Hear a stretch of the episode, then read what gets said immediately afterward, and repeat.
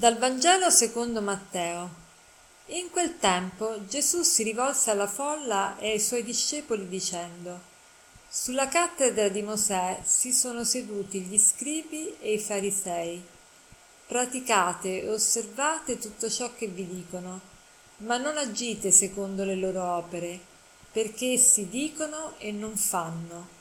Legano infatti fardelli pesanti e difficili da portare e li pongono sulle spalle della gente, ma essi non vogliono muoverli neppure con un dito. Tutte le loro opere le fanno per essere ammirati dalla gente. Allargano i loro filattèri e allungano le frange, si compiacciono dei posti d'onore nei banchetti, dei primi seggi nelle sinagoghe, dei saluti nelle piazze, come anche di essere chiamati rabbì dalla gente. Ma voi non fatevi chiamare rabbì, perché uno solo è il vostro maestro, e voi siete tutti fratelli. E non chiamate padre nessuno di voi sulla terra, perché uno solo è il Padre vostro, quello celeste.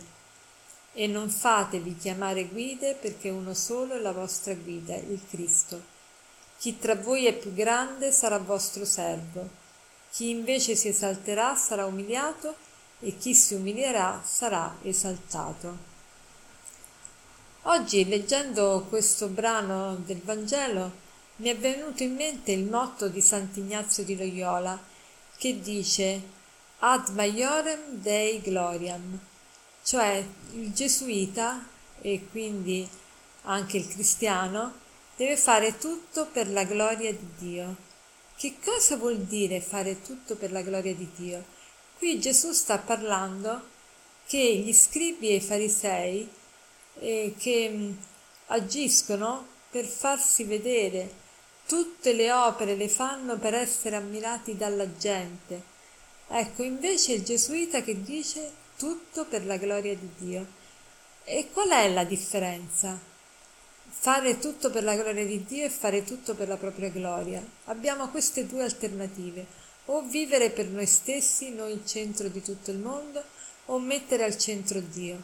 Se noi facciamo tutto per la nostra gloria, che cosa facciamo? Viviamo nella menzogna e soprattutto ci rendiamo ridicoli. Perché? Perché di che cosa mi posso vantare? Qualunque cosa io faccia, e anche di meritorio, non è soltanto frutto del mio impegno, ma c'è sicuramente alla base un dono, una grazia ricevuta. Se io riesco a svolgere dei compiti di matematica, sì, sicuramente mi sono impegnato a studiare la matematica, ma prima di tutto c'è stato il dono dell'intelligenza gratuito che ho ricevuto previamente, di cui magari mai ho ringraziato abbastanza. Allora ecco che Sant'Ignazio riporta all'attenzione di ognuno di noi proprio il mettere al centro questa grazia ricevuta, e quindi rendere gloria a Dio. Fare tutto per la gloria di Dio vuol dire riconoscere che tutto quello che noi abbiamo è un dono, e quindi mettere i puntini sulla i, quindi vivere nella verità. In sostanza il Vangelo di oggi ci vuole invitare a vivere nella verità e non nella menzogna. Non dobbiamo darci arie di niente, perché tutto quel bene che abbiamo, lo abbiamo perché lo abbiamo ricevuto.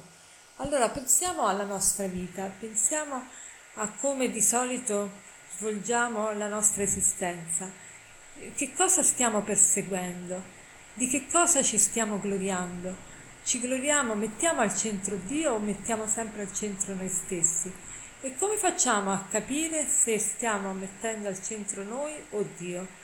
È molto semplice. Se noi stiamo mettendo al centro Dio, anche se non veniamo riconosciuti, anche se non veniamo applauditi, anche se non veniamo ringraziati, rimaniamo nella pace. Se facciamo tutto per la nostra gloria, quando manca un riconoscimento da parte degli altri, quando manca un ringraziamento, quando non veniamo apprezzati, ecco che siamo nella depressione, ecco che ci oscuriamo, ecco che vediamo tutto buio. Perché? Perché stiamo mettendo al centro noi stessi. Se viviamo per la gloria di Dio, o veniamo denigrati o veniamo applauditi, non ci tange più di tanto. Sì, certo, la sensibilità viene colpita, non possiamo minimizzare e dire che non siamo uomini e che non abbiamo un minimo di sensibilità. Sicuramente uno ci può rimanere male, ma non rimane depresso perché non viene applaudito, perché non viene riconosciuto. Allora cerchiamo veramente di vivere per la gloria di Dio. E per concludere vorrei citarvi un aforisma che è di Sant'Ireneo, che diceva: l'uomo vivente è la gloria di Dio. Buona giornata.